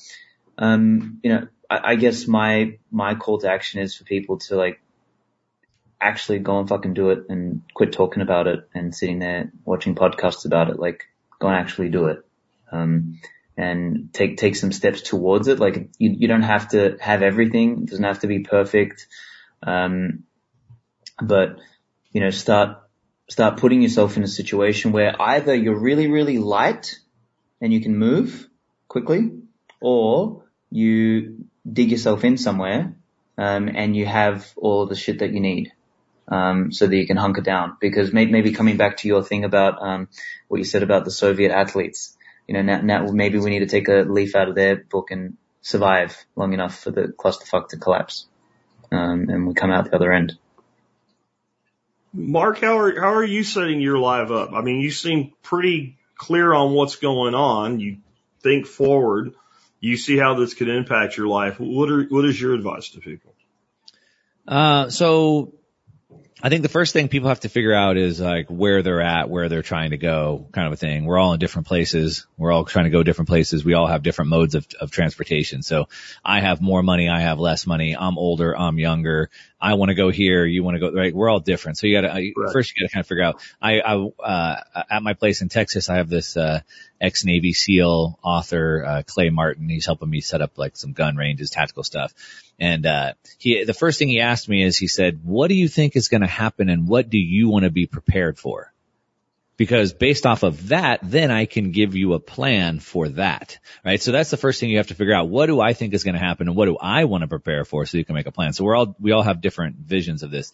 In my vision, uh, what I think is happening is, uh, as, as I've already kind of alluded to, I, I see more, uh, squeezing by the government, more loss of freedom. I think that's going to continue. This dying beast is going to continue to squeeze to try to hang on to power. The more they squeeze, the more people push back. So times are going to get very volatile. We're already seeing this all over the world. So if you're paying attention not to mainstream media, but like on Twitter, for example, you can see nations around the world are erupting. I mean, millions of people are marching all over the world. So the more they squeeze, the more it's pushing back. Um, I think um, it's inevitable what's going to happen, as we said, right? The the the situation with the with the fiat currencies, um, they're in a really really dangerous situation, and so at this point, anything they do is going to speed up the demise. I think most likely, you know, the the most probable case, I guess specifically for people in the United States, uh, I think there's probably a pretty pretty good sized correction uh, crash coming to asset prices, um, and I say the asset prices in uh, quotation marks because the the inflation, the CPI, the inflation the Biden administration and the Fed Federal Reserve is what they say committed to bringing down. That's consumer prices. They don't consider your stocks and your real estate, your assets. They don't consider that into the CPI. So they can crush assets but prices, CPI could still be going up at the same time, which is what I expect to happen. So uh, they're committed to bringing down inflation by crushing asset prices. I would expect that they're going to do so, and asset prices will continue to crash. Probably another big crash from here. Um, maybe this goes on somewhere in the next like six six months to uh, you know, maybe a couple years. What we've seen is that each crash has lasted less and less and less because the Fed is more willing to intervene. And so we saw you know, in 2008, it took like a, almost uh, six years for the market to get back to its previous all-time high. Mm-hmm. Uh, I think this time, you know, maybe it's two, three years. So maybe there's a two, three year kind of period that we see this big asset drawdown. At that point, the Fed will be forced, I think all the central banks will be forced to inflate their way out of this. No nation with a money printer has ever defaulted on their debt. It just won't happen. You're going to print your way out of it. But I think people need to understand that there's two types of busts so most people just think about this deflationary bust where everything just sure. goes to zero and I have no money, I can't afford to live. But there's also an inflationary bust. And so that means that the, they print so much money that the prices of things go up so much that I still can't afford to live. So in Zimbabwe, for example, not ancient news, we're just talking about in uh, 2000, so not yeah, that far ago. 20 years. Um, it was $350 billion for one egg. Everybody was a billionaire but you couldn't afford to live. So there's an inflationary bust or a deflationary bust. I think we'll go into an inflationary bust. Uh, so I think we'll see, you know, asset prices, uh, cost of goods, everything goes up. And so what you really want to be thinking about is your cost, your, your purchasing power. And so you need to, you need to maintain your purchasing power and you need to at least keep up with, if not beat that rising water, right? So you're trying to keep your head above water, but it's going up so fast. So you don't want to end up being a billionaire and still not being able to afford an egg. And so, uh, for me, you know, my game plan is, um, I think we're going to continue to see markets going down. Uh, it's not uh, a contrarian bet to say that. The Fed tells you just as much. Uh, Jerome Powell said yesterday that he's committed to bringing down inflation. Well, I don't think they're going to be able to. Uh, so I think it's a losing battle, but they're going to they're going to try. So they're going to we're going to see asset prices come down. I'm I'm pretty heavy in cash right now. I'm not redeploying any capital right now. I'm not selling any of my Bitcoin, um, but I'm not redeploying it. So I'm trying to build those cash positions. Uh, cash is trash, sure, but uh, for short periods of time, always ask the question over what time frame. So I think over the next six to twelve months, cash is a pretty good situation, a pretty good place to be. Uh, we'll wait until uh, probably I'm looking at the credit markets, so the bond markets, so like a high yield and investment grade debt. I'm looking at the commodities, specifically industrial metals like copper. Um, and then I'll be looking at the stocks. And so when those three things, when, when industrial metals and the uh, bond markets bottom, that'll probably give us a signal that the Fed's going to pivot. Uh, and at that point, then it's trying to go back in and try to keep your head up with that rising water, which is going to be very difficult. So for example, um, if I bought, if, if, if I was going to buy a home five years ago for a hundred thousand dollars, but I decided not to buy that home. Well, today mm-hmm. it now costs me five hundred thousand dollars. Well, I can't afford to get in at five hundred thousand. But if I would have bought at a hundred and ridden it all the way up to five hundred, when I sell that home for five hundred, I can only just go buy another home for five hundred. So I didn't get ahead. All I did was keep up with it. So you want to keep up, but you want to beat it, and so you want the assets that will do that. So one, uh, I like leverage. Leverage is dangerous. I think of leverage like a fire. It can warm your house or it can burn it down. But like back to real estate, if I can get a low interest rate loan, even today at 5% is still amazing low when inflation is well over 10%. Um, not for the CPI numbers, but, uh, I think it's 17, 20% most likely. Um, it, but if I can lock in low interest rate debt, that gives me that leverage that I need to try to keep up ahead of on that. I think other assets, obviously Bitcoin, I think will have this massive run. We can see how exponential those returns get when it, when it starts moving back up again. And so you want to start thinking about one, protecting yourself right now. Cash positions are good. Uh, reduce your exposure. Uh, we have massive uncertainty and volatility, at least in the next couple months to the election, but probably over the next year. Um, and then at that point, you're going to want to get back in and ride it back up, but try to think about beating inflation and not just keeping your head above water. No, I agree with that. And I've always said like the cost of capital is the opportunity rent that you pay basically. So if I'm holding cash during an inflationary period and I know it's going to be devalued over a particular period of time, I'm staying in that cash and I'm paying that fee so that I have the opportunity on the other side of the cycle where if I ca- tied that capital up in that point and it declined with it, now I'm stuck and I'm, str- that capital is now stranded capital and I can't recoup that capital. It's too expensive to recoup. Sometimes maybe even have to bite the bullet and do it because then you get into the sunken cost fallacy. But it's, it's a fallacy, but it's a real effect that I now have. I've lost that opportunity. So if I know that capital is going to be devalued by 20%, do, do I still have a greater than 20% opportunity on the other uh, side of it? And then something you said that I've been talking about a lot recently is these people losing their mind over five to six percent mortgages most of my adult life, that was considered a good mortgage rate. When I bought my first home, I think I paid like five eight or something like that. Inflation was a lot less than it is now. Nobody said that was a bad interest rate to get on a mortgage. Now we're going back to like late nineties here. Um, but yeah, I mean, the fact that we look at things like that and we think it's bad, that tells us where we are. Totally. Gents, I've got to run. I had a hard stop about a minute ago.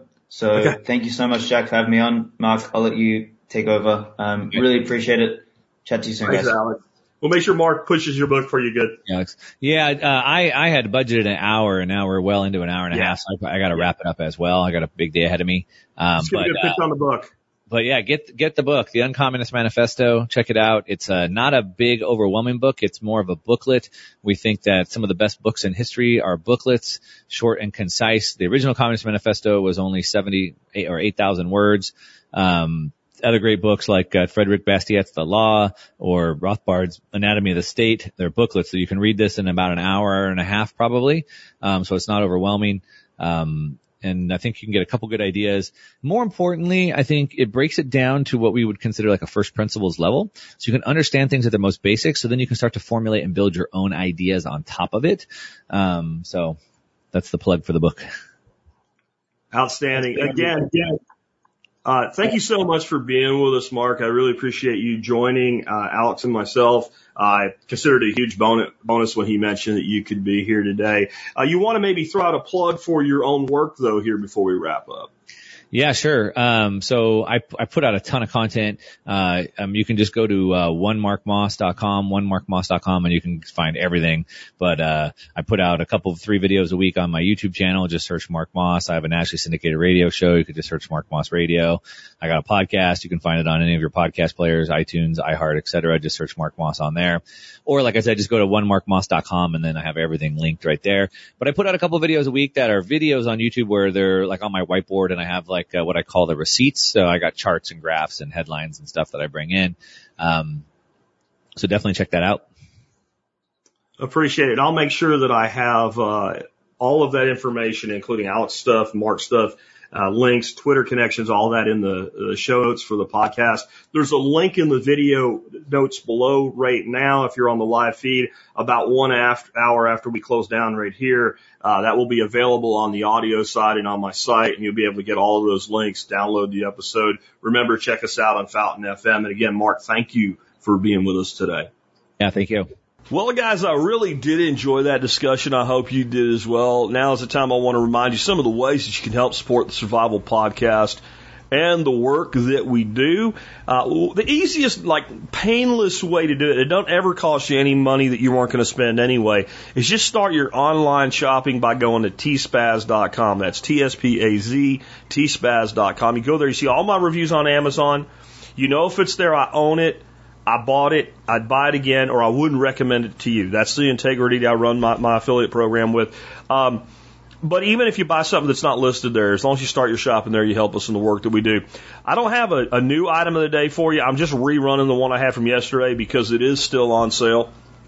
And it is just the coolest little product you'll ever find for seven bucks. And in fact, six dollars and seventy-seven cents. Who says inflation's hit everything? Not everything. It's fifty-two percent off. It's the King Kooker 12 slot leg and wing grill rack for poultry. It does wings really cool, but what I think it does best is drumsticks. And if you can read my write up on it, just go to the survivalpodcast.com, start scrolling, and you'll find it if it's any time uh, near this podcast being going out. If you're listening to it in the future, you want to see if it's still on sale, check it out, see what I'm talking about. Just search on the survivalpodcast.com for Kooker, K O O K E R, or go to T Spaz and look under the, the kitchen tools and things like that, and you'll find it. It's a little wire rack. You, you hang the, the, the wings or the legs from it, and it just does a fantastic job. I won't belabor it since I talked about it yesterday, but I give away a bunch of recipes and procedures and things like that. Uh, I gave away a keto version of chicken and rice with a Jamaican jerk chicken yesterday. You can listen to yesterday's show if you want to. That was fantastic. And man, there's just so much you can do with this little tool. And in the words of one of my best friends, this thing is freaking magic and what it does and enable you to cook poultry like you just can't do it any other way. Uh, also, I want to remind you guys you can always support the show by becoming a member of the MSB. Just go to the survivalpodcast.com and click on members. When you do that, you'll see all the places that give you discounts. If you look at them and say, I can use that one, that one, that one, if you get that far, it's almost inevitable that the discounts pay for your membership. Some of them, like the discounts we get on certain CBD products, or the discount on Start 9 or the discount on Butcher Box, some of them like that, like one of them covers it perpetually or for multiple years. And that way, for about 18 cents an episode, you can support the show. And, and, and, you get your money back. It is a positive win-win-win scenario. I set it up that way. That's the business models I like, where everybody involved wins. I win because I make enough money, honest to God, to be able to do this show. Without that MSB income, I can't do this show every day. It's impossible. Number two, you win because you get your money back. Number three, the supporting vendors get what's called incremental revenue. The most important revenue a business can generate is incremental revenue. That is money they would not have had otherwise. It's like a guaranteed form of advertising for them. They only pay for what they get through discounts. And they run their program their way. And if they screw up, I get rid of them. It's real simple. And we all win together. So if you're not a member yet, consider becoming a member. And then last today, I want to announce something. Big, big deal today. Today is the official day of the announcement of the Survival Podcast Workshop for TSP Fall 22. We are doing it again. Workshop at Nine Mile Farm. I have an article out today. It'll go out the Daily Mail. It already went out on social media. Uh, and I just want to tell you some of the stuff that's going to be going on. I will personally be leading a food forest chop and drop workshop. Instead of just walking through the food forest like we normally do, we're actually going to throw down some seed. We're going to put down some mulch. We're going to chop and drop as much as time allows for. What doesn't get done doesn't get done. It'll probably be me and Nick and JR standing around going, don't cut that, don't cut that. But it'll be fun. And it'll be about a two hour session. And included in that two hours, we're also going to put some, if not all, of my four main garden beds to bed for the winter. So you've heard me talk about it. I'm not going to do a winter garden this year. I'm gonna I'm using this as a rebuilding year with the bad year we had this year. We're gonna we're gonna fortify. We're gonna put down uh, compost. We're to put down mulch and we're to tarp everything. You're to see exactly how I do that, exactly what I'm talking about. Billy Bond will be talking about feeding your livestock off of waste streams and making the best compost in the world. Nick Ferguson will basically be teaching apocalypse proof feed for your livestock through fodder systems and other means. Nicole Sauce will be presenting on food preservation for everyone, including the ultra busy. Tim Karaoke Nye will be showing you how to provide security and automation on your homestead without the cloud. No spying by big tech on when you're trying to secure your property. Tim Toolman Cook will be showing a few homestead projects that you can do that he's designed in his workshop for this. Joel Riles will be presented on, on dogs. Now, some of you have seen Joel before, like, well, I've seen Joel before. And Joel's presented on basically protection dogs, which is what he specializes in. I wanted him to do something more broad, so I asked him, he's going to be doing two sessions. By the way, Nick Ferguson and Billy Bond are both doing two sessions. You're getting a deep dive intellectually this time around. Uh, but Joel's going to present first on core canine obedience. How to have a dog that actually does what you want the dog to do, even if you don't need it to ever bite nobody. In fact, if you don't want it to bite nobody ever, how to do that. And then he's going to go on his second session uh, a day later, and he's going to talk about homestead dogs. How do we take this core obedience and translate it into a dog that doesn't kill a chicken? How do we make it a dog that is defensive of the homestead but has an off switch? How do we make it a dog that perhaps if you can't find your kids, you say, Where is Timmy? And instead of Timmy being stuck in the well, he's just off playing games somewhere and doesn't hear you yelling, and the dog goes and finds Timmy. That kind of thing. So Joel is the guy to hear from that. Dr. Ken Berry, are you not entertained? Dr. Ken Berry will be here presenting on the proper human diet. John Pugliano will be doing a presentation where he'll, among other things, answer the question recession in 2023 or something else. I'll be doing a presentation. I'm not even going to tell you what it is. You'll have to be here to find out, but it's the prime Ken Berry's presentation. This is going to be awesome. But wait, there's more. Do you know that at any given workshop, more than 60% of our students have been here before and come back? They come back every year, and there's a reason. Some people have been here 12, 13 times. There's a reason, because it's a special thing. This year, some of our food, I, I kind of felt like we let it slip a little bit last year some other things we let slip. That's why the price is going up and the student headcount's going down. But Dorothy and I came up with two amazing home cooked meals. I'll be putting out a video later today or tomorrow on one of the things that we're doing for that. But they're going to blow you away and they're keto. And you won't even know they're keto except we told you. Um, we're also going to have, like we've been doing the last few years, and I've loved doing it.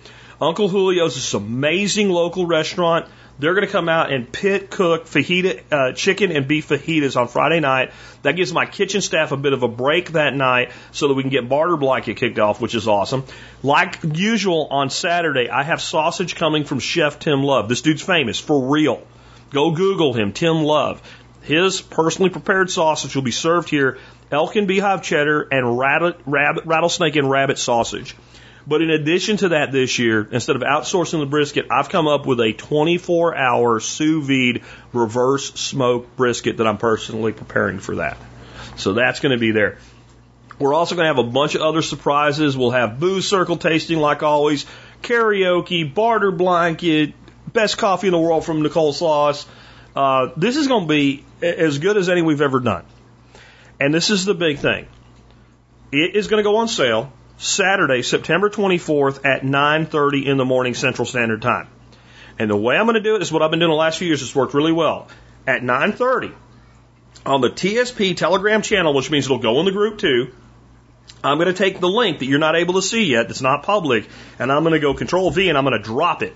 It's a race. Remember the movie Rat Race? It's a race. I am winning, right? It's a race. 50 tickets will sell out in minutes.